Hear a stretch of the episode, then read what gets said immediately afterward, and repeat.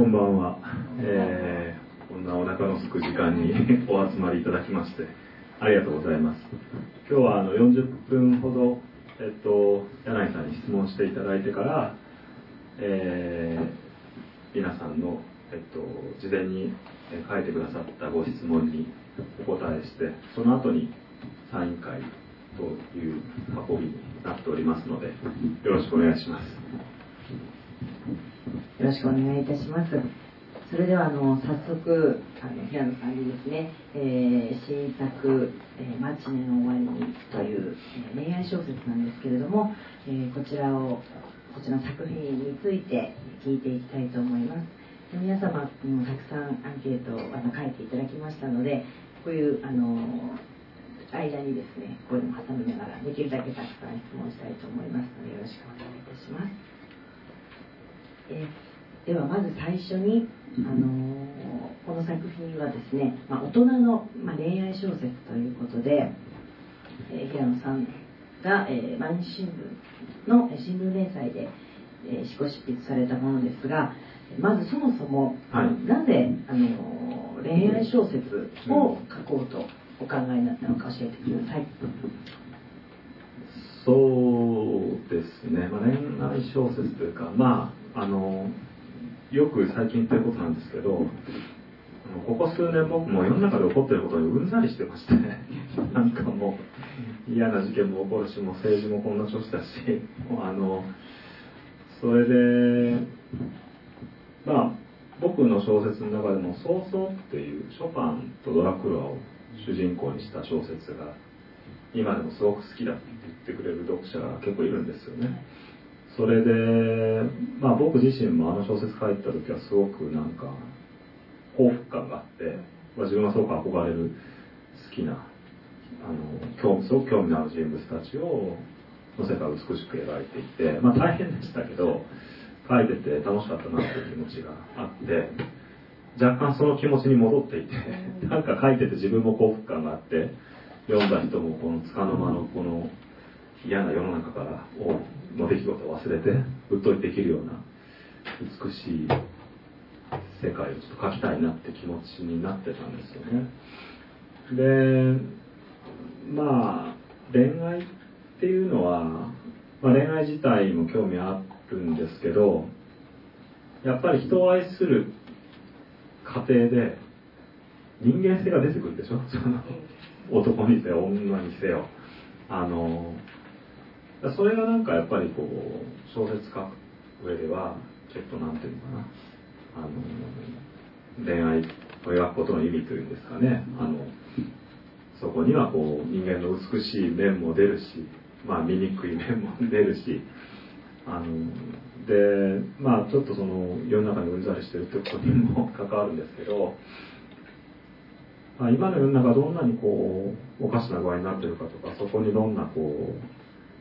恐ろしい人間性がこう現れてくるかっていうようなことを、まあ、僕は10年前ぐらいの「結界」っていう小説の時にあの自分なりに書き尽くしてなんか今起こってることはもうなんかその延長上っていう感じがするんですよね。で、まあ、恐ろしい人間書こうと思えばいくらでも書けるんですけどあのまあ人が憧れるような美しい人間を書くってなかなか難しくてまあ、自分としてのちょっとこう今のやりがいとしては？あなんかこういう人の人生をねこうずっとページをめくりながら辿っていきたいなっていうような人たちをちょっと今は書きたいっていう気持ちになってたんですね。でまあちょっと小説の冒頭にもあるんですけどそのちょっとモデルになるようなあの何人かの人との出会いもあって、まあ、そういうようなもろもろであのまあ大人の恋愛というのがテーマになっていったんですけど。そうですね。その大人のあのあえてですね。の言いたくなる、まず恋愛小説なんですけれども主人公たちの年齢設定が、はい、えー、まあ、38歳の主人公、はい、牧野という男性と、まあ、40歳の陽子という通信社記者の女性なんですが、はい、あの結構年取っててびっくりしたみたいなあのもあったと思うんですね、はいはい、主人公たちが、若い人の恋愛小説たくさんやっぱりありますし、その年齢設定とかというのはどういうふうにお考えになったんですか？まあ、自分が今40歳っていうのもあって、あのーさそんなに自分は40になるってことを意識してなかったんですけど世間の皆さんが37歳ぐらいの頃からアラフォーアラフォーってあんまり言うからだんだん40歳っていうのを意識し始めてそれでまあキャリアの上でもやっぱり4030歳になる時とちょっと感覚が違うなっていうのはあったんですよね。あの20代30代の頃は自分のやりたいことっていうのがすごくはっきりしていて自分のできることは何なのかっていうのをすごくトライしながら手探りしていてでこういうことすべきじゃないかっていうのはその先に見えてきてっていう感じだったんですけど、まあ、40になって作家としてはもう何ていうんですかねワンステップ上の作家になりたいっていう気持ちがある一方で結構やっぱり20代30代の時みたいにこう何をすべきかとかっていうのははっきりしてないなっていう感じもしてたんですよね。漠然と超えなきゃいけないものがなんかあるなって感じがしていてそう思って、まあ、小説家に限らず音楽家とか画家とか、まあ、いろんな人の40ぐらいの仕事を見ると結構迷走してたりっていうのがあるんですよね。あのでそれは傍から見るとファンはその変なダサ書いてがっかりしてみたいな ことかもしれないけどやっぱ本人にとっては結構切実にその時なんか何かを乗り越えようとしてたんじゃないかっていうのがあってまあそういうキャリアの上で40ぐらいっていうのはちょっとなかなか微妙な年齢だなって思ったのと、まあ、恋愛に関してもやっぱり10代の頃はねあのもうあの人のことは好き彼が自分のこと好きその2人がなんか燃え上がるっていうことで いいのかもしれないですけど、まあ、自分もおっさんになってきてねあんまりなんかこうそういう話にもちょっとつ ついていけないっていうかやっぱり自分が生きてる現実がもうちょっと複雑だから恋愛が起こるにしてもやっぱその複雑さの中で起こる恋愛じゃないとちょっとなんか感情移入もできないし共感もできないっていうところがあってあとはやっぱり現実問題として40前後ぐらいで恋愛っていうことになると、まあ、結婚するかどうかとかあの、まあ、女性の場合子供を産むかどうかとかっていうのがやっぱり30代の恋愛とちょっと全然違ったあの切実さを持ってどうしても要素として入ってくるんで、まあ、自分としてはそういうキャリアの上でもあのあるいはま結婚すると子供とかかなりこう人生をその後左右するような要因という意味でもちょっとこの時期の恋愛を今書くっていうのになんかこうちょっとなんていうんですかねあの、えーモチベーション刺激されるというかという感じですかね。それで、まあ、主人公の、まあ、牧野という男性が、はいまあ、クラシックギタリストで、はいえーそしてヒロインの、まあ、陽子さんという女性があの通信社の記者なんですけれども、まあ、あの最初2人の、まあ、出会いがあって、まあ、出会った時からすごく惹かれていくという、えーそういうあの始まりなんですけれども、それで、えーこう2人の、まあ、人物造形についてちょっとお伺いしたいんですが、キャラクター、まあ、2人のキャラクターが最初にこうあって、はい。そういう、まあ、この2人にこう惹かれ合ってからストーリーがこう流れていくように生まれたのか、うん。それとも何かこうもともと何かこう全体の大きな構想みたいなものがあったんでしょうか？あーまあ僕大体小説書くときはいつもあのクライマックスから考えるんですよね。あのまあいろんな小説のタイプがあってこういつ始まったかいつ終わったかわからないような 小説が好きっていう人もいますけど僕はやっぱりなんかぐるっと最後盛り上がって終わる話の方が好きなんですよね。だからよく小説は最後まで考えてから書き始めるんですかっていう質問されるんですけどラストはね必ずしも考えてないんですよね。ただどこが一番この小説のクライマックスかっていうことはやっぱり最初に考えてなんかその光景がこうバッとこう見えてくるとじゃあそこにいる人たちはどうしてこの場所にねいるんだろうかとかあのなんでこういうことが起きたのかっていうようなところからちょっと遡っていってあの一人一人の人生をこう考えていくっていうような順番なんですよね。だから歌で言うとサビから考えるっていうかまあ、A メロからは考えないというかあのまあ交響曲とかでいうとやっぱりねそのメインの主題があって一番それが盛り上がってるところのイメージがあってそこからこうなぜじゃあそうなっていくのかっていうのをう考えていくっていうのが大体僕のあのいつも書き方なんですけど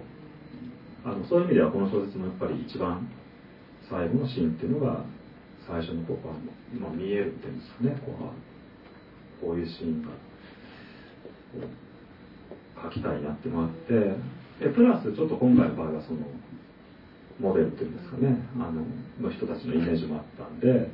そういう意味では人物造形は割としやすかったですね。あの本当にゼロから書いていくっていうのともちょっと違っていたので。その陽子さんがすごくあの女性からも男性からもまあ魅力的な女性だったっていうような声がすごく反響があるんですけれども、はい、その彼女について少しどういうふうなこう？造形していったかもう少し具体的に教えていただけますか？そうですね。やっぱりなんか今までの日本文学の中にあった女性像とちょっと違う女性像を描きたいなっていうのは一つあったんですよね。それからまあ、この小説はそんなにこう例えば結界とかみたいにこう登場人物同士がこうゴリゴリ議論しながら今の世の中どんなに間違ってるかっていうことを追求していくっていうスタイルは取ってないんですけどむしろなんか今の世の中で良しとされてるような価値観とは違った生き方をしてる人たちが十分魅力的に描かれていればそれがやっぱりこう間接的には今の世の中のおかしなところに対する、まあ、僕の批判になるんじゃないかと思ったんですよね。だから昨今はなんか極端に反動的な女性観みたいなのが語られたりするでしょ。子供を産んだんだから自分で育てろとかなんか家庭守れみたいな。だからまあそれが間違ってるっていうことをなんかゴリゴリ小説の中で言うっていうよりも全然そうじゃない生き方をしていて自分魅力的な人を描きたいっていうのが一つあったんですよね。で実際ちょっとそういう生き方してるような女性をまあ一人じゃないですけど、まあ、日々見ていてあのなんていうんですかね。会話の中でディルケの詩の話とか出てきても 違和感がないようなあの取ってつけたみたいなっていうんじゃなくてなんかそういう人がいるのかっていうような風にこう自然に受け止められるような女性にしたかったっていうのがありますね。あとあのまあ自分も年取ってきたからか昔のこう秘伝物の古臭い映画とかをね一頃ちょっとよく見てたんですよね。あのひまわりとかね。なんかでああいうのを見てなんかいいなと思う年になってきたなと思ったんですよね。でもああいう映画ってほとんど男が戦争に行くんですよね。で戦争に行ってまああの帰ってこないと思ったら向こうであの奥さんがいたとか あので最後はこう別れていくとかね。でまあそういう話もいいんですけどあの、まあ、逆もありかなと思ったんですよね。女の人の方が危険な場所に行ってて男の人がなんかそれ心配してるっていうのもまあ実際そういうねあの女性のジャーナリストとかもいっぱいいますしちょっとなんかそういういろいろな要素がこうなんていうのかなあの構想の中で混ざってってあの、まあ、こういう話になったっていうことですね。で対してその、まあ、牧野さんですが、はい、あのまあ、かなり実際ギタリストの方にご取材されたということなんですけど、はい、どういうふうにこうどんな話を聞いてこうイメージを膨らませていかれたんですか？まああの一つはあのクラシックギタリストの福田真一さんが少し前からバッハの録音をまたこうずっとシリーズとして始められていてその無伴奏チェロ組曲の CD をあのずっと聴いていてあこれは本当になんか素晴らしいなと思ったんですね。本当に感動して、まあ、バッハっていうのはグールドの演奏とかで好きだったりとかあの断片的にちょっとねあのいいなと思うんだけどやっぱりショパンとかみたいなこう近代人はいくら国籍が違ってもやっぱり近代人だからなんかこう分かるんですねエモーショナルなところで孤独感とか。でもバッハになるとちょっとやっぱ自分がどうしても分かりきれない部分があるなっていう感じがあってまあ神がいて当時のプロテスタントの世界があってでバッハ一族っていうああいう一族が脈々と続いていてっていう中で作られてきた音楽であのなかなかこう分かるな分かんないようなっていうのがずっとあったんですけどあのギターで演奏されてるのを聞くとすごく身近な感じがしたんですよね。チェロも素晴らしいんですけどあなんかちょっと自分にバッハが近くなったなっていう感じがしてあギターっていうのはなんかそういう魅力があるなとちょっと再認識したんですよね。で自分もともとエレキギターとか あのフォークギターとかああいうのはあの弾いたりしてたんですけどクラシックギターは聴くだけだったんですけどちょっとクラシックギタリストの小説っていうのもいいなって思い始めてそれでまあやっぱり普段どんな生活してるかとかあのまあどういう心境でコンサートを迎えるのかとかいろいろなことをやっぱり根掘り葉掘り聞きましたね。あと、まあ、福田さんにも聞きましたしもっと若い世代のあの自分と同じ世代ぐらいのあの大萩康さんとか何人か、まあ、日本にはあの幸いにして素晴らしいクラシックギタリストがたくさんいてそういう人たちも質問させていただいてなんかあの早々の時は19世紀の話だったんでそもそもショパンもみんな死んでましたしそれだけじゃなくて自分がやっぱりまだ作家として駆け出しの頃だったんで直接ミュージシャンにこう質問とかできなかったんですよね。ピアニストの人に演奏会前どんな心境ですかとか聞くことができなかったんで、まあ、全部想像で書いたんですけどあの十何年も小説家としてやってくると一応のちょっとこう信頼感を持たれていて質問させてくださいみたいなことになると結構インタビューとかさせてもらえるんでそういう意味ではあの環境としてはだいぶあの仕事しやすくなりましたね。その平野さんの小説はあのやはり音楽ですとか、はい、そういうアートからあの、まあ、ご自分もそういうこう想像の源だっていうようなこともおっしゃってますけれども、はい、やっぱそういう影響を受けてご自分の作品に反映させるということが、うん、あの多いと思うんですが、はい、どういうふうにこうご自分の中に入ってきてそれがこう文章というか作品になっていっているんですか？うん。まあ僕はそのやっぱり音楽と絵画とか美術の影響はすごく受けてる作家だと思うんですよね。で大体好きだったのもそのボードレールとかフランスの象徴派とかの詩人とかその後のまあ印象派の音楽とかっていうのはいかにその音楽と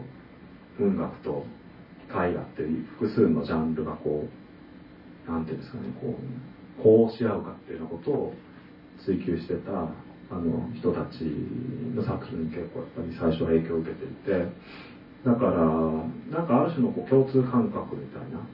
聴覚的なものと視覚的なものと味覚とかいろいろなものがこうどっかで、えー、結び合ってるっていうんですかねそういうものが自分の中にはあって文学作品を通じてまあ分かりやすいのは比喩とかですけどもうちょっとこうリズムとかストラクチャーとかいろんなところでその時々にあのヒントを得てますよねなんか美術とかあの音楽とか。さあじゃあちょっと恋愛の話に話を、それも戻したいと思うんですけども、はい、あのまあ音今回その、まあ、大人の恋愛小説ということなんですけど、はい、このこう恋とは、まあ、大人の恋ですよね、はい、であのどういうものかっていうのをまあ書きながらあの考えられたと思うんですね、で、まあ、平野さんが店頭のポップパネルちょっと見ていただくと、直筆でその、えー、あの人に値する存在でありたいと願わないならば、まあ、恋とは一体何だろうかっていうのが、はい、結構あのこれはもう読む人によっていろんなリアクションになって面白いですけれども、っていうことも書かれてますけど、はい、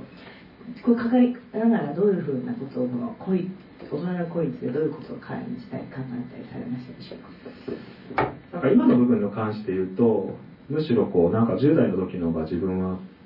あのなんていうか自分はというかあの人間一般の話ですけどね。やっぱり恋にこうなんか見もだえするようなことが多かったと思うんですよね。それはなんか足りない？自分がこう愛されない理由をいろいろ考えてなんか自分があんまりハンサムじゃないからだとか引っ込み思案だからだとかなんかあの人にこう愛されない理由っていうのをこうネガティブに考えるのと同時にねなんかこうその人のに存在に見合うような自分になりたいなっていう気持ちをすごく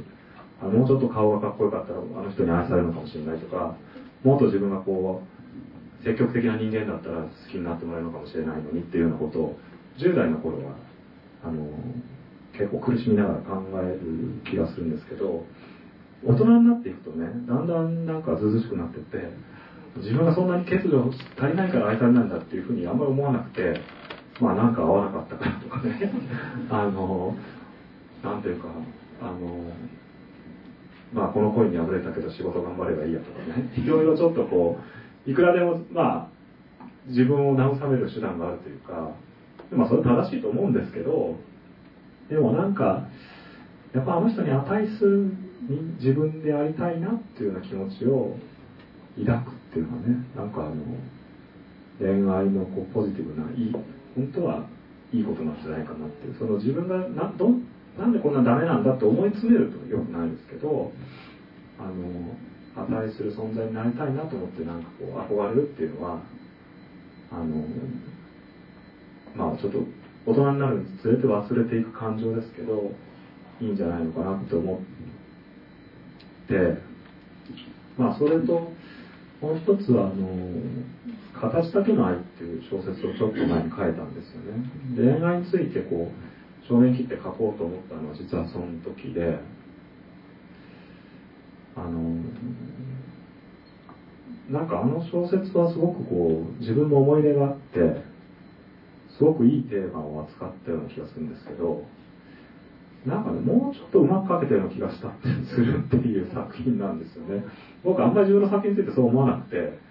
出来が良くても悪くても、まあ、その時々に、まあ、自分のあのいいと思って書いて今だったらこうするけどまあでもそれなんかもっとこうすればよかったなってあんまり思わないんですけどなんかあの小説だけはなんかもうちょっと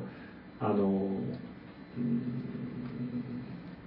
なんかやりようがあったんじゃないかなって気がすることが時々あって、まあそういう意味でちょっと恋愛についてもう一回書きたいなっていうのがあったんですよね。それで、その小でも考え方の根本はちょっとその時からずっと続いていて、まあ恋と愛っていうのをちょっと分けて考えてみたら、恋愛って恋と愛って書きますけど、一旦分けて考えたらどうかと思っていて、まあ恋っていうのはとにかく相手のことが好きですごく求める気持ちで相手にも好きになってもらいたいっていうその刹那的にすごく燃え上がる高揚感みたいなだとすると愛っていうのはもうちょっとこう継続性っていうのがあの重視される概念かなと思うんですよね。関係がずっと続いていくっていうのは瞬間的に燃え上がるっていうよりもその人とずっと一緒にいるいられるっていう。でそれはなんか恋と愛はシーソーみたいなもんであの恋に一生懸命になってる時は愛に憧れるっていうんですかね。あの人と早く結ばれてずっと一緒にいたいとか結婚したいとか。でも愛の状態があんま長く続くとたまにはあの瞬発的に燃え上がるような あの激しい感情を経験したいなと思ったりっていうか。それがなんかずっとシーソーのようにあのバランスをとってるのが恋愛感情かなと思うんですよね。それでだからまあ愛ってこう男女っていうかそのなんていうのかな？あの同性でも別にいいんですけどそのなんていうかあのなていうんですかね？あの恋人関係の愛だけじゃなくてまあ郷土愛とか親子愛とか師弟愛とかいろいろありますけどそれはやっぱり郷土恋とか師弟恋って言わないのはやっぱこう長く続く継続性っていうのが重視されてるからと思うんですよね。瞬間的に燃え燃え上がるっていうのがずっと続く。それでまあこの小説でもまあ2人の人間がお互いのことをずっと思いやってるっていうのはなんか美しいことなんじゃないかと思っていてそれが何なのかっていうのをちょっと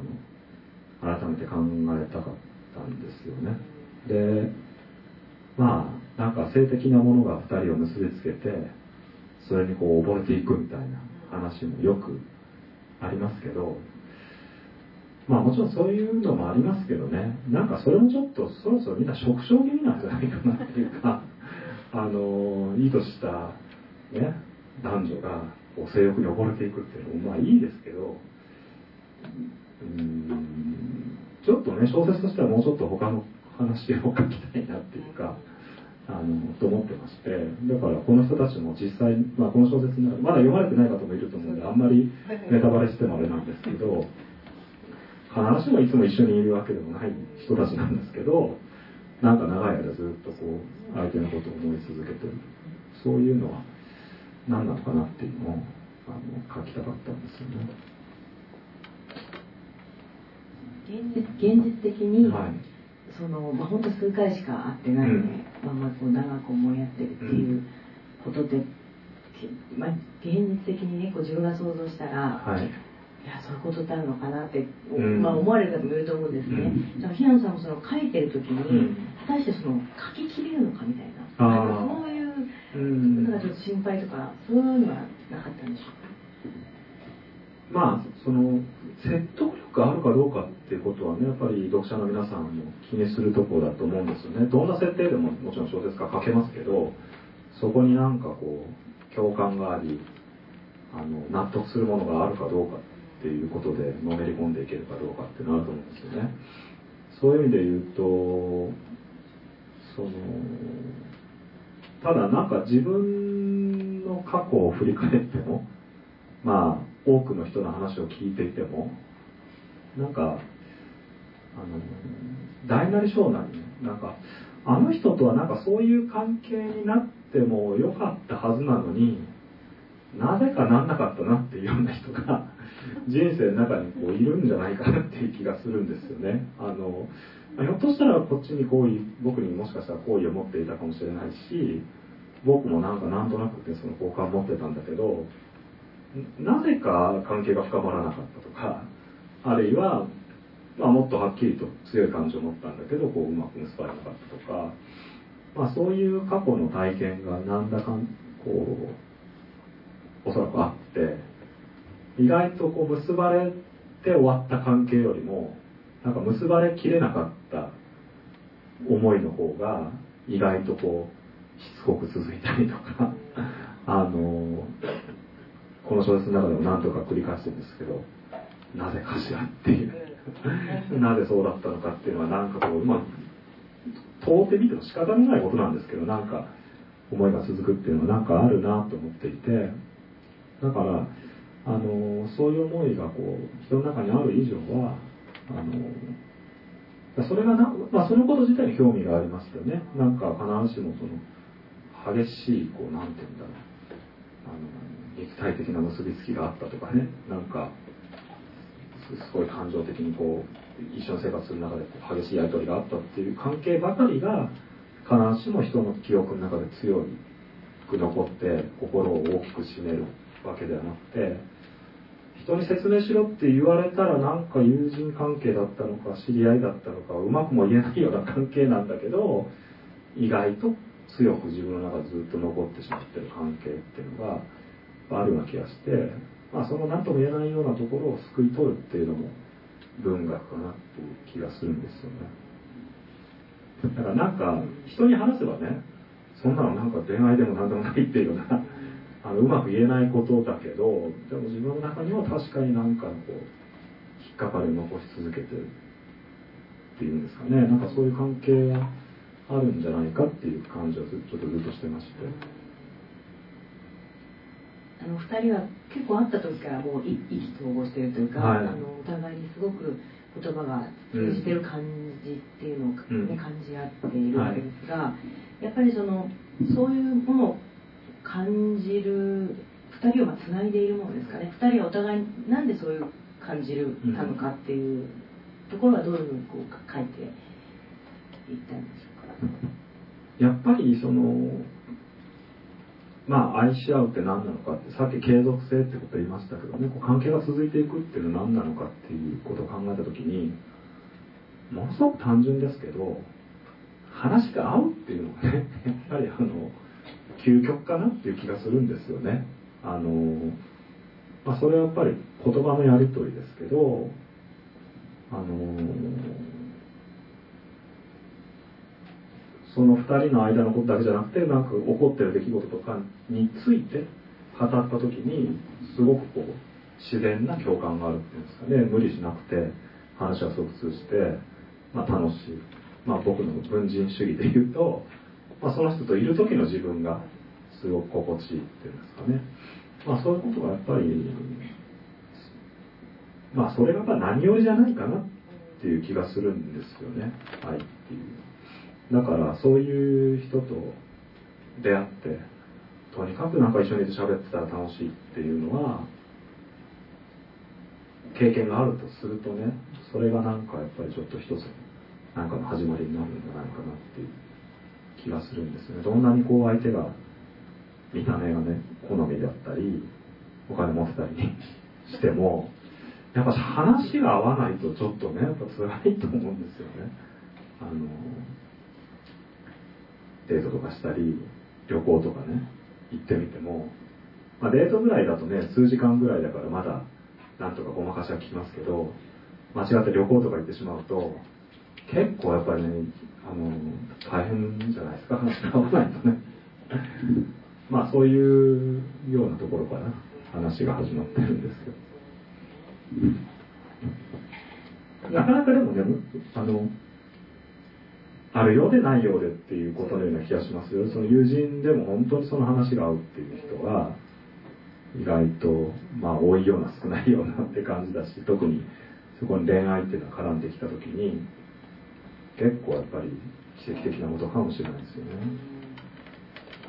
あまりにもですね、その2人の相性がいい,、うん。いいので、うん。やっぱりあのいただいた感想とかで、うん運命の人はきっといるって思いましたっていうね、うん。感想を書店員さんとかからも来たんですね。うん。でこのやっぱ運命こう運命の人は、ね、いるって思っちゃう？思わせちゃった？これどうどうしてくれるんやろうかな、ままあのあまだ会えてない人は結構あの待ってた方がいいのかなっていう人もいると思うんですよ、うん。その運命の人がいるかどうかっていうことについてどうでしょう？難しいですよね。あの自分の人生を0歳の時からまあ何歳で死ぬか分かんないですけど80歳で死ぬとして全部こう俯瞰してみて自分がどういう人と出会うかっていうのが全部見えてればねこうあじゃあこの人がやっぱり自分の運命の人だなっていうのは分かりますけど本当に目の前の人がこの人と別れた後もしかしたらもっといい人と出会うかもしれないとか思い出すとちょっとね難しいですしでもなんか小説の中で書いたことの一つはやっぱり出会い自体はね偶然が大きいと思うんですけどそれをこうなんか必然に変えていくために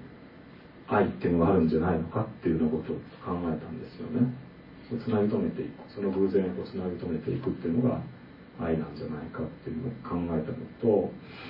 もう一つはなんか愛は結果往来みたいなところもあって、まあ、この小説の中では、まあ、すごくこうこの2人が結ばれてほしいなって多くの人が思うような男女の関係もあればこの人と結ばれるのは間違ってるんじゃないかって強烈に思ってしまうような男女の関係もあるんですよね。でこの女のこの女は幸せになってはいけないみたいなねあの連載中にもそういう読者の声もありましたけどあのそれでなんかやっぱりこう不正な手段でね幸福を得るっていうことに対してみんながすごくやっぱ感情的にそれはよ間違って許せないっていうあの反応があって、まあ、僕もまあこの良くないことだと思うんですけどでもなんか自分っていう存在を考えた時に、まあ、僕は自分という人間がまあ大事だと思うとしますとねあの自分の父親と母親は正しく愛し合って僕を産んだかもしれないけど自分のご先祖様ずっと振り返っていくとね、まあ、7代7代前ぐらいのご先祖様はもしかするとものすごく間違ったやり方であの略奪愛とかねあの非道なことをして結ばれたかもしれないですよね。でもそのそれは間違っていて本当に正しい恋愛をすべきだったとしてでも正しい恋愛をしてると僕という人間は7代先に生まれてなかったかもしれないわけですよね。だから7代先なんて言わなくてもっとあの猿の時代まで遡るとね多分みんな弱肉強食でいろいろあの悪いやつがモテて子孫を残していったかもしれなくって。まあそういう意味で言うとやっぱりどっかでなんか結果往来みたいなところも恋愛にはあって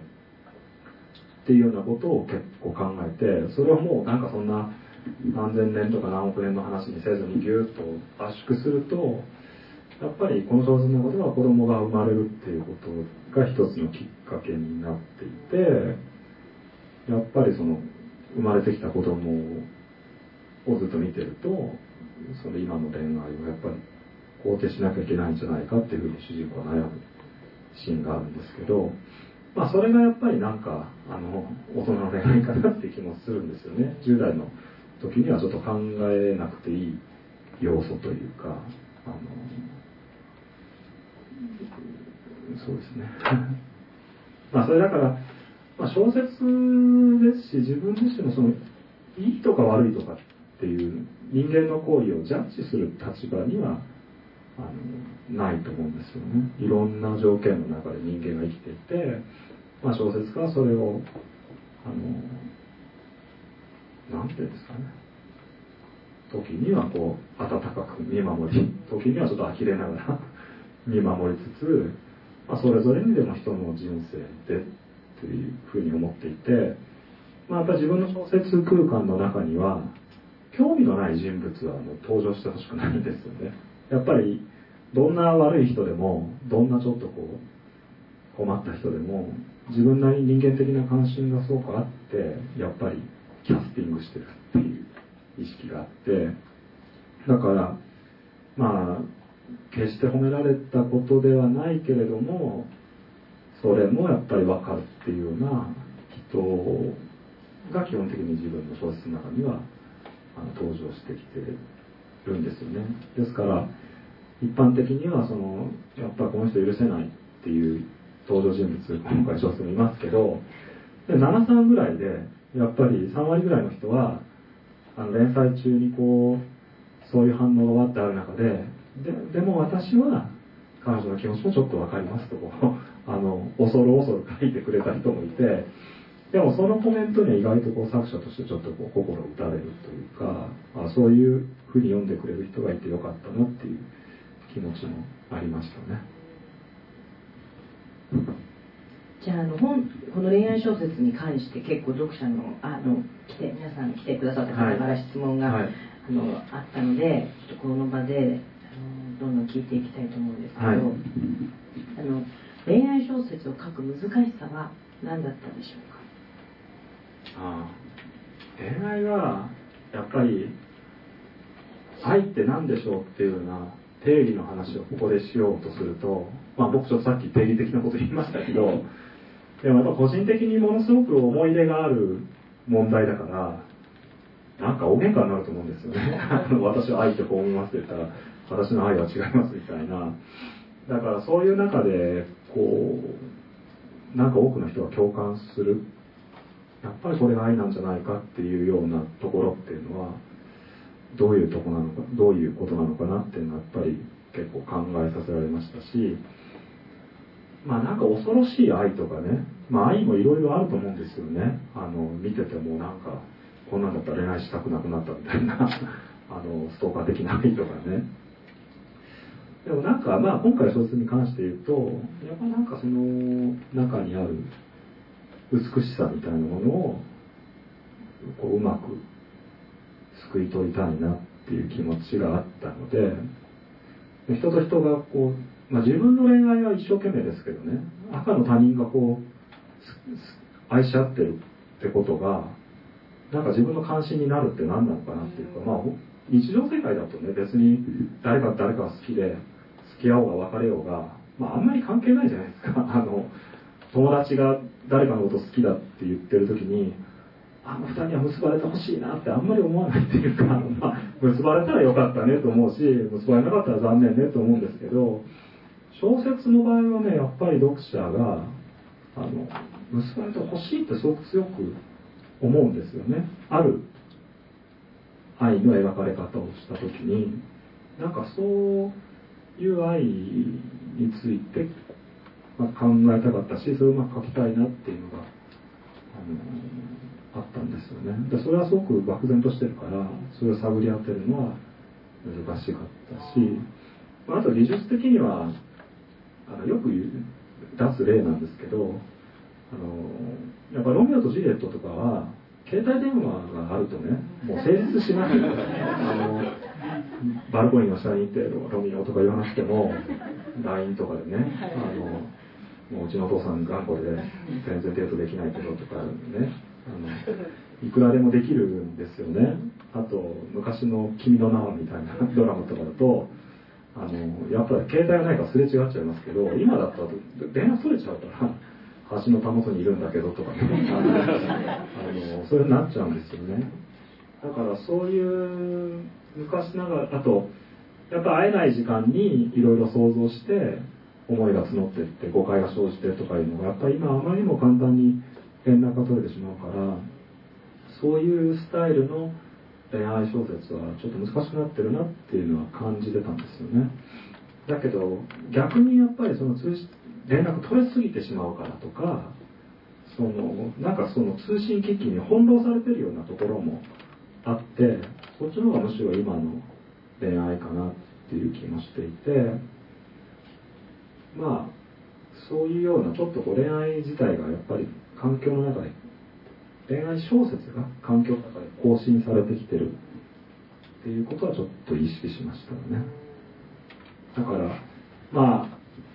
ああの二人が結ばれるかどうかっていうこと自体はすごくクラシックなあの小説の主題ですけどそれがこう現代の世界に置かれた時にどういうふうになるのかっていうことは結構考えましたね。はい。えー、あと別の方からで、あの、まあ、陽子も牧野もその語学が不自由なく話せたりですね、あの聖書や詩をですねそらんじたり大変あのハイスペックな男子なんですがこのくらいできる人じゃないと大人の恋愛はできないんです まああのもちろんそんなことないと思うんですけどみんな恋愛してますから。あのただあの僕はちょっと考えたのはこういうことがあってあの、まあ、また「早々」って小説の話になるんですけど「早々」って小説書いた時にあのドラクロワっていう画家が、まあ、日記を読んでるとねあの目の前にアトリエがあってあそこに行きさえすれば自分は仕事ができるんだけどどうしてもそのやる気が出なくて今日はアトリエに行けなかったと。で一日だらだら過ごしてしまったと。俺はなんてぐうたらな人間なんだと。あのもっと自分を鼓舞してねあのダンテを見習えとかねミケラミケランジェロを見習うんだとかこう言いながら自分をこう奮起しながら一生懸命日記に書いたりしてるんですよね。だからこれはなんかいいくだりだなと思ってその仕事しなきゃいけないのにどうしてもできないっていう話を早々の中に書いたんですよね。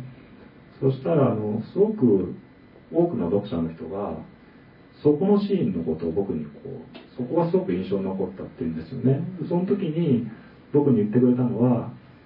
その自分はもちろんドラクロみたいな大画家じゃないですけどあそこの気持ちはすごくよくわかりますって言ったんですよね。で実際僕もドラクロの日記を読んだ時に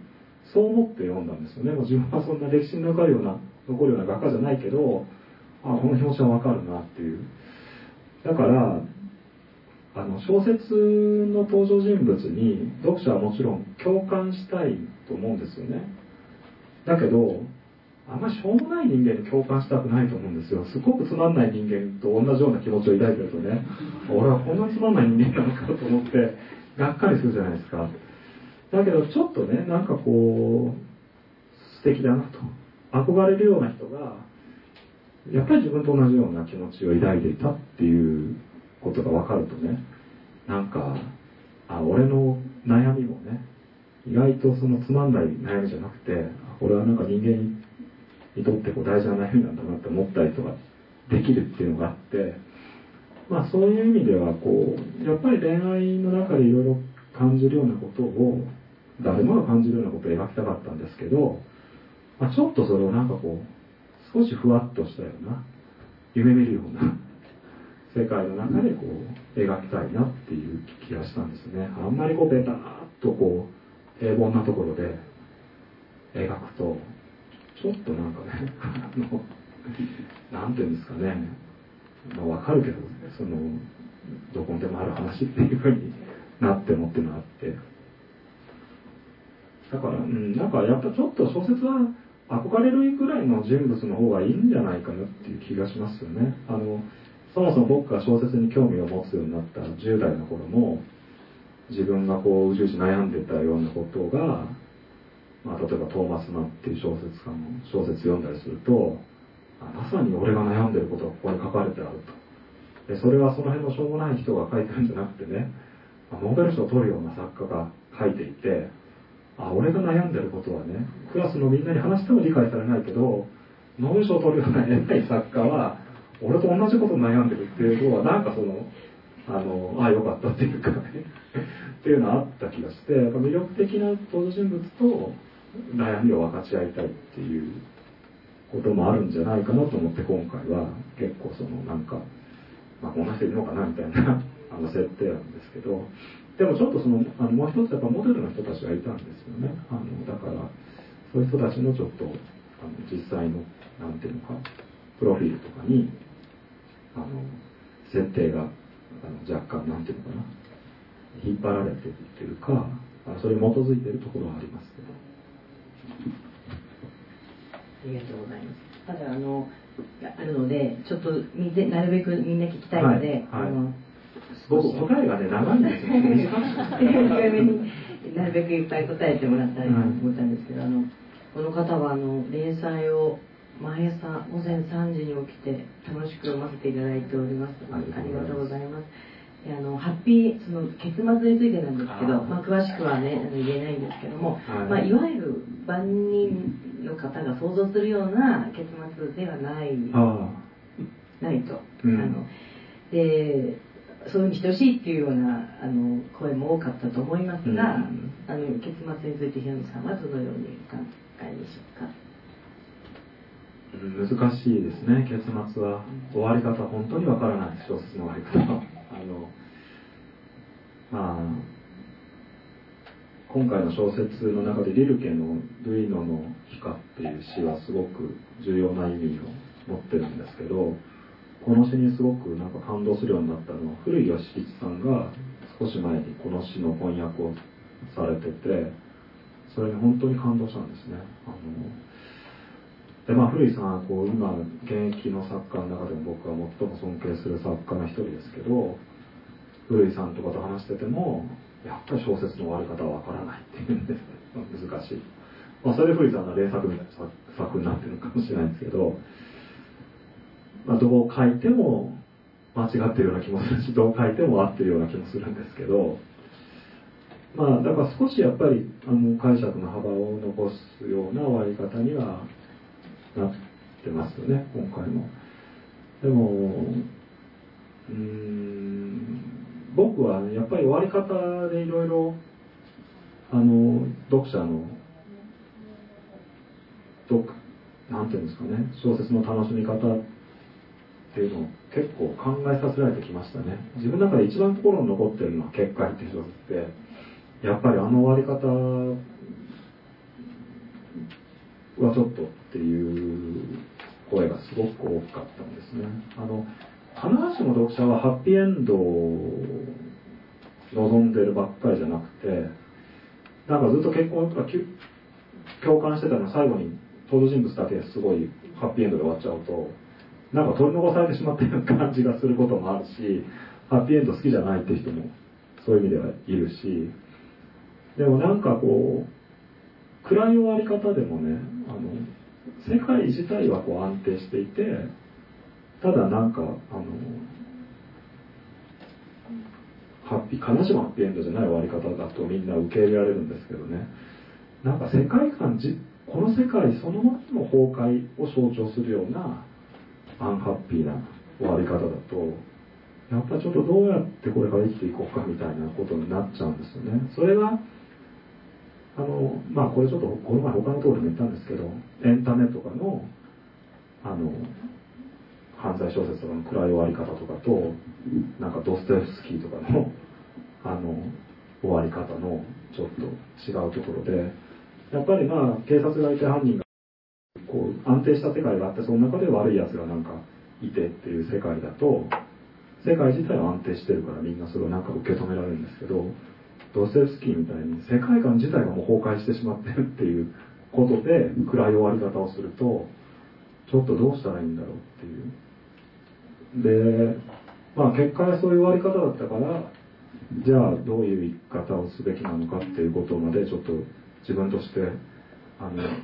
っぱり考えなきゃいけなくなってその後ドンとか空白を満たしなさいとか文人っていう考え方とかをちょっとやっぱりこうこうやって生きていくっていう生き方があるんじゃないかっていうところまで書かなきゃいけなくなったんですよね。でそれはそれで良かったと思うんですけどだから今回はそういう意味では今回もやっぱりなんか今の世の中で愛っていうのはねあり得るのかみたいな ことにまあ、やっぱり考えたんですけどそういう意味ではまあなんかあのポジティブな面も自分なりには探っていきながらあのまああとはこう程度ですよね。どの辺のことまでがこうリアリティとしてあってどの辺のことまでがやっぱりちょっと希望を込めるってあの描けるのかっていうのはだからまあちょっと微妙なところで考えましたけどね。でも読後感はそんなに悪くないんじゃないでしょうか。多分はいありがとうございます、えー、それからですね別の質問なんですけどもあの、おすおすすめの恋愛小説まあ、例えばあのー、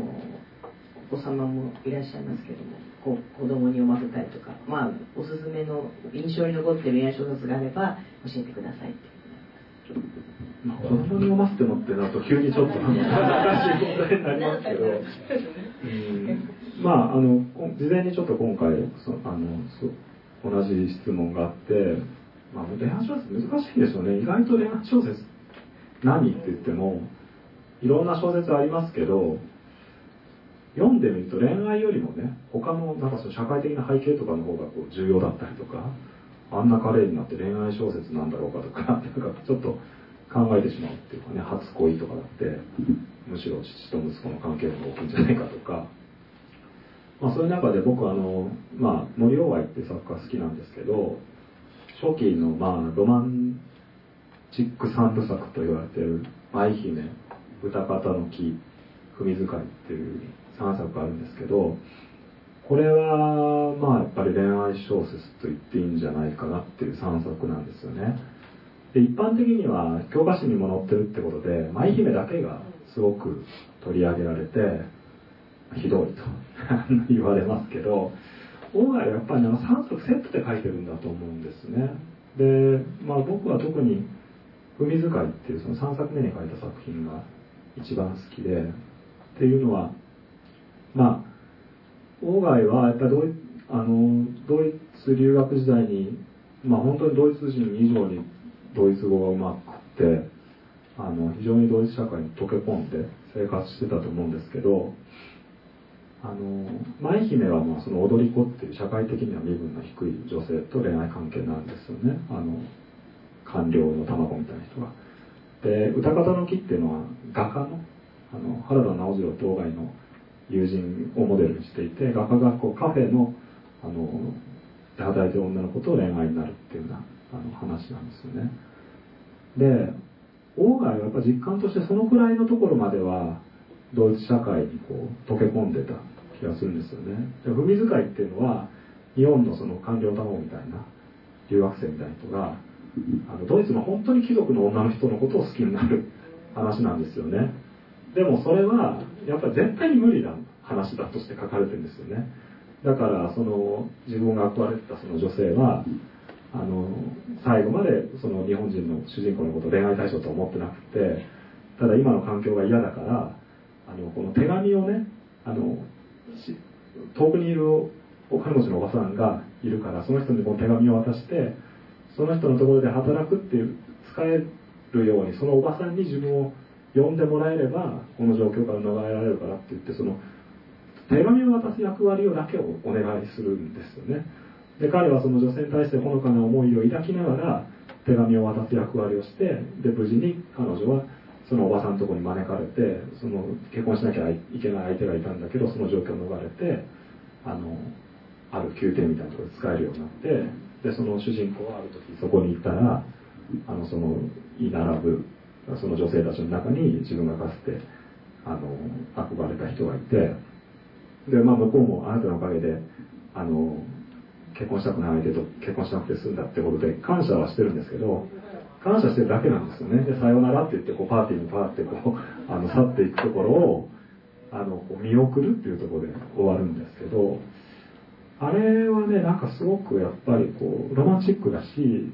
郊外がやっぱりドイツでこう経験したことだと思いますね。あのある程度のとこまではかなり自分はヨーロッパっていう世界にアクセスできたんだけど最後にやっぱりどうしてもアクセスできなかった世界っていうのがあるなっていう感じを抱きながら帰ってきたドイツから帰ってきたんだろうなと思って。でもそれも本当になんかただ憧れを描いてるだけなんですけど、まあ、すごく美しい話で、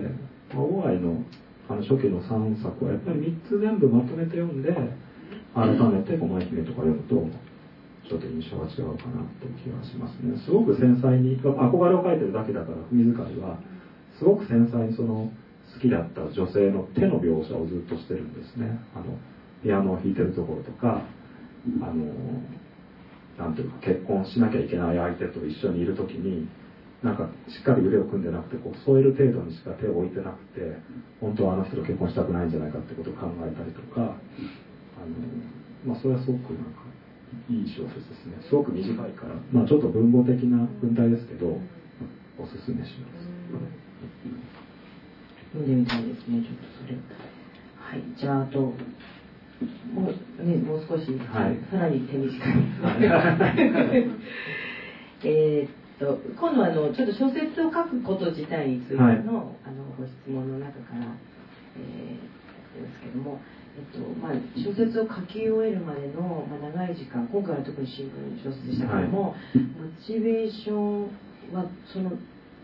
どこから来ていますか？書き続けるモチベーション。うんモチベーション？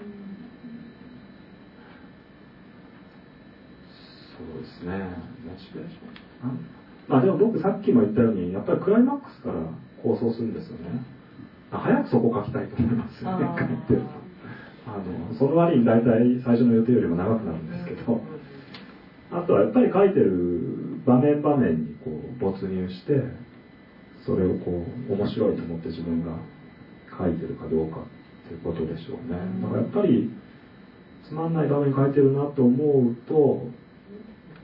あのそれはその場面は書かない方がいいですよねきっと。あのモチベーションが上がるような場面を書き続けないといけないというか。あとはもう締め切りという強制力があります から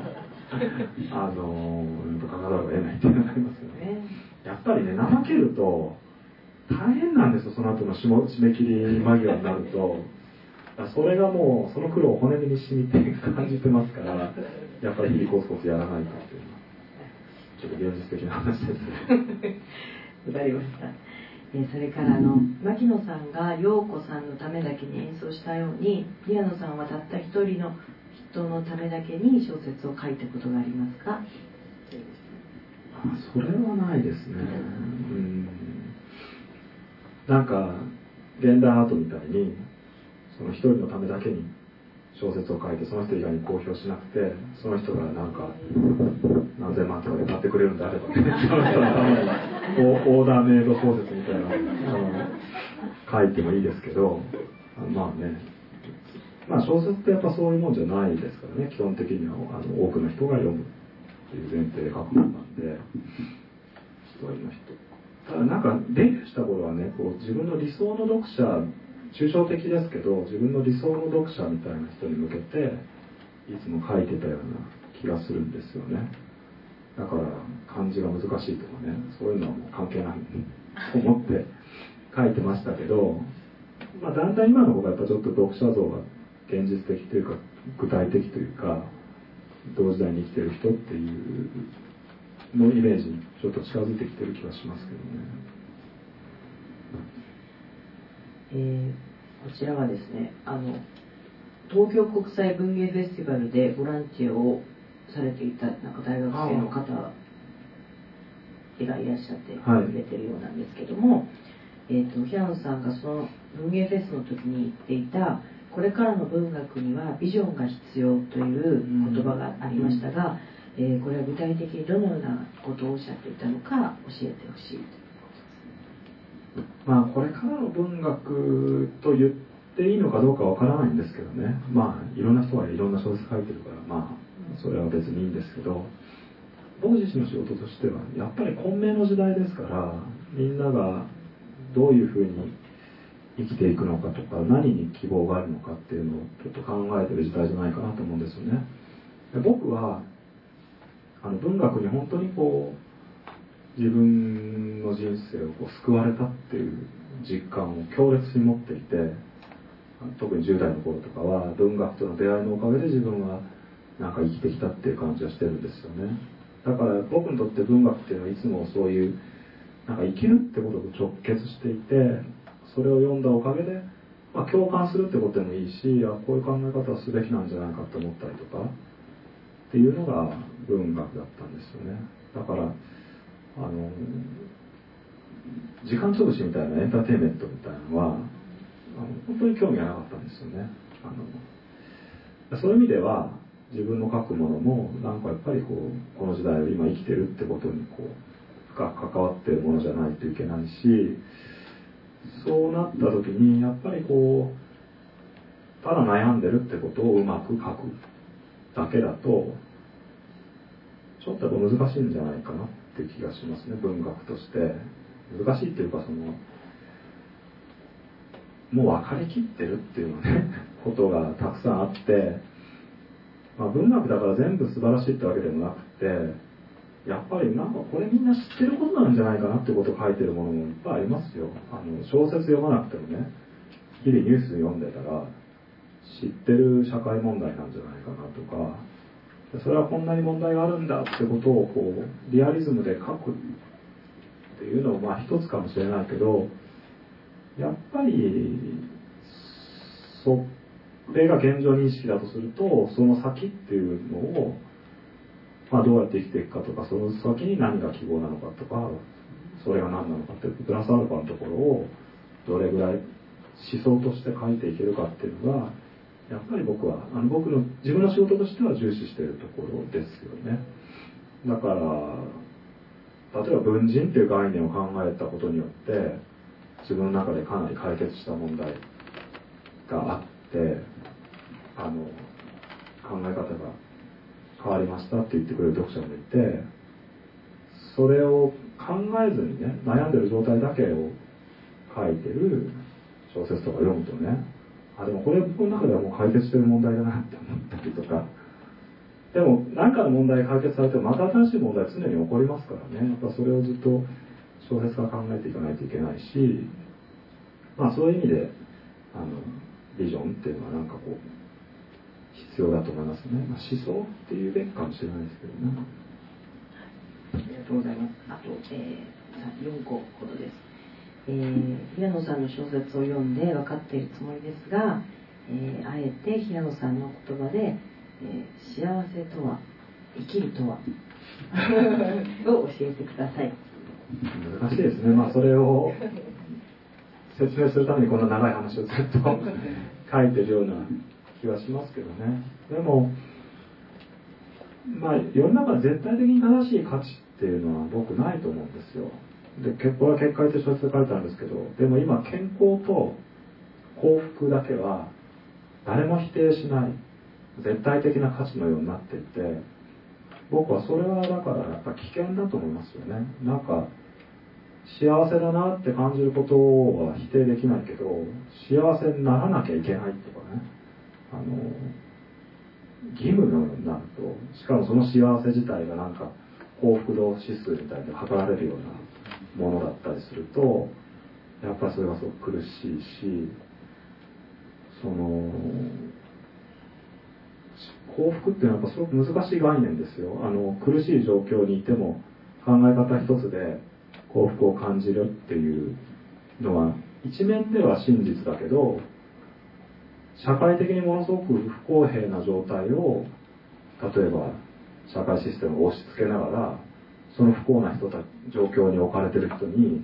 考え方一つで貧乏でも幸せでしょっていう言い方を解くのはねやっぱりその社会の矛盾を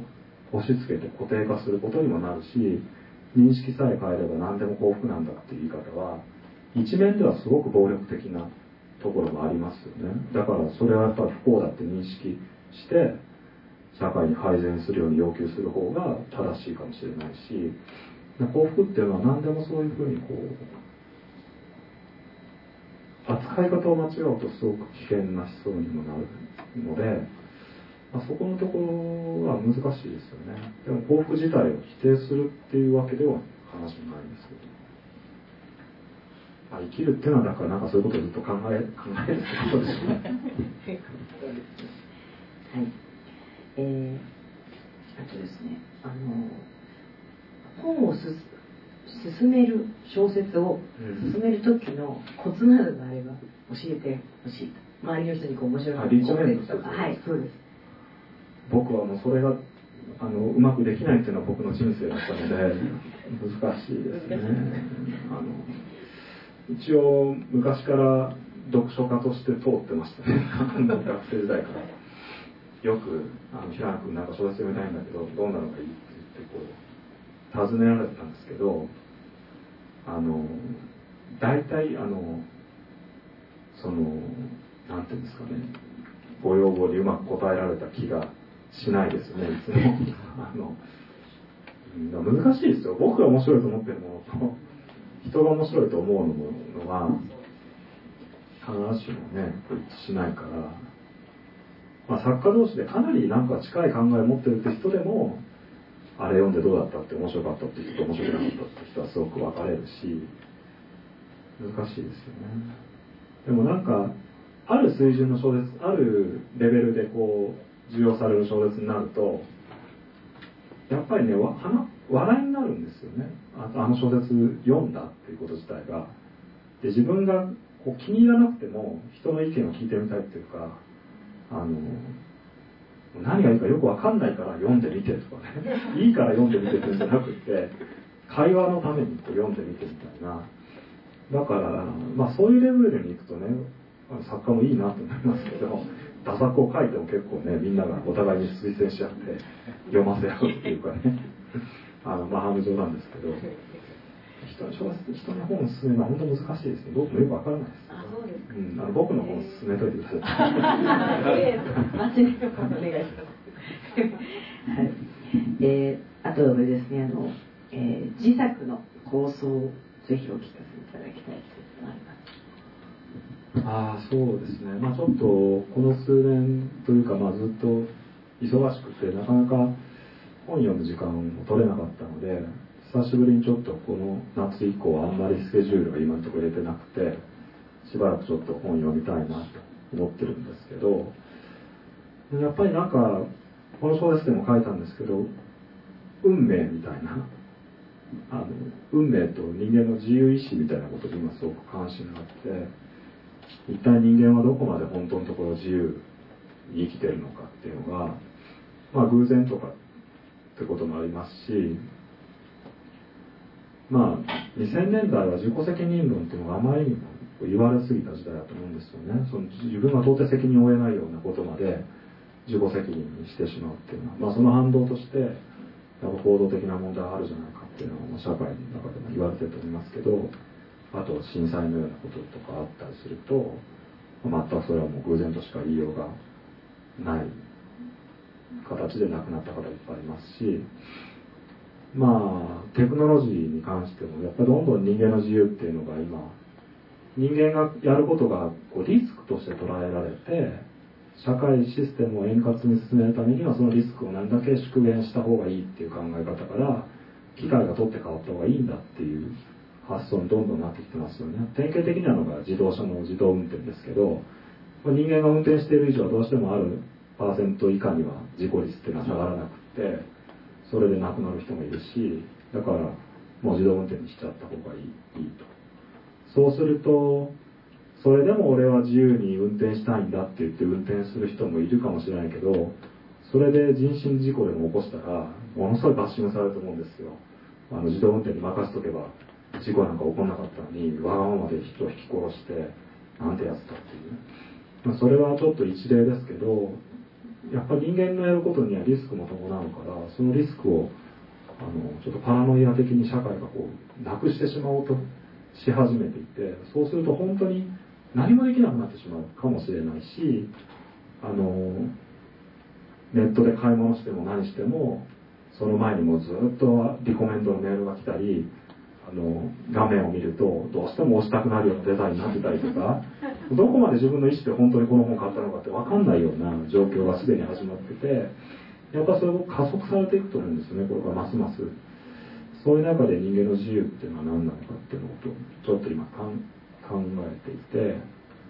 特に、まあ、文人っていう考え方とかもやっぱり環境とか対人関係の中でこうインタラクティブに自分の人格が変わっていくっていうことだから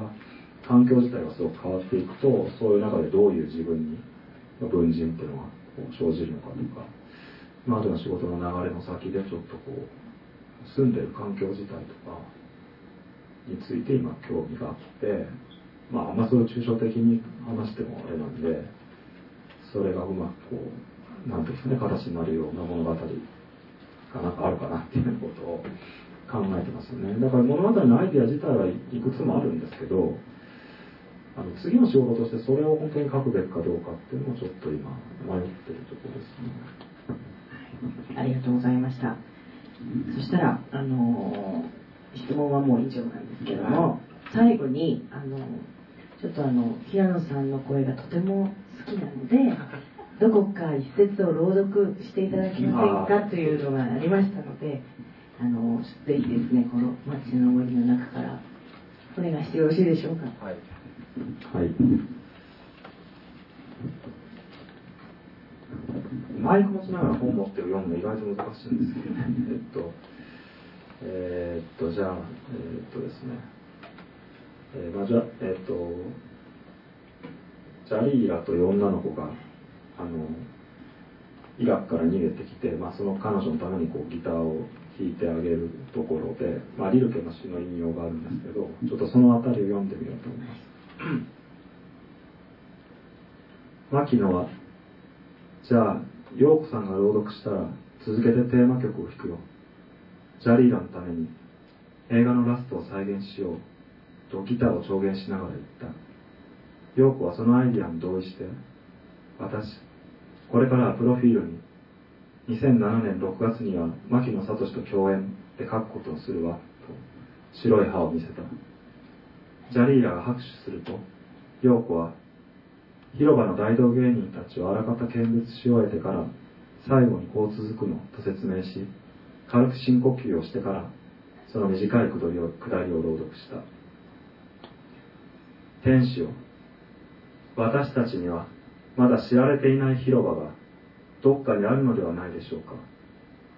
そこでは、この世界ではついに愛という曲芸に成功することのなかった二人が、絵も言わぬ敷物の上で、その胸の踊りの思い切った仰ぎ見るような軽視を、その放越の塔を、とく足場を失い、ただ互いに、互いを宙で支え合うしかないはしごを、おののきつつ、披露するのではないでしょうか。彼らはきっともう失敗しないでしょう。いつしか二人を取り囲み、無言のまま見つめていたあまたの死者たちを前にして、その時こそ死者たちは命名が最後の最後まで捨てずにおいた、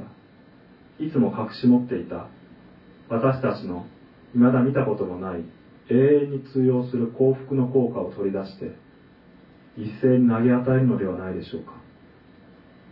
再び静けさを取り戻した敷物の上に立って、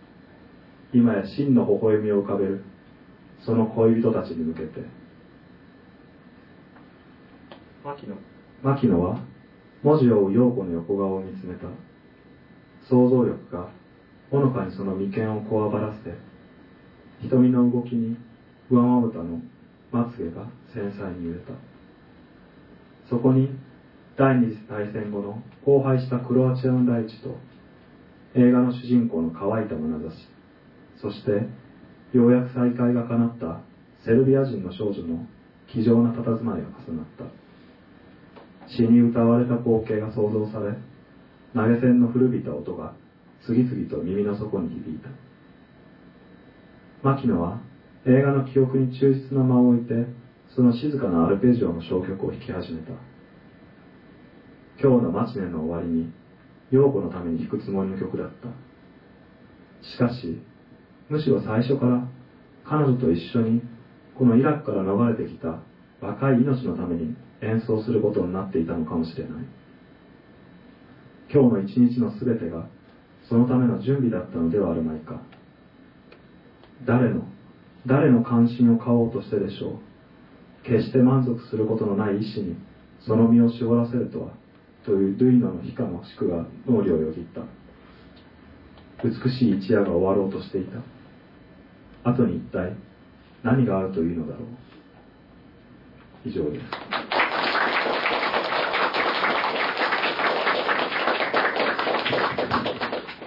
ありがとうございました。えーそれではちょっとオーバーしてしまいましたけれども、あのーまあこの後再開になりますので、もし何か質問等あったら、あの部屋さんに直接聞いていただければと思いますが、あの皆さん今日は本当にありがとうございました。平野さんにもう一度拍手を。ありがとうございました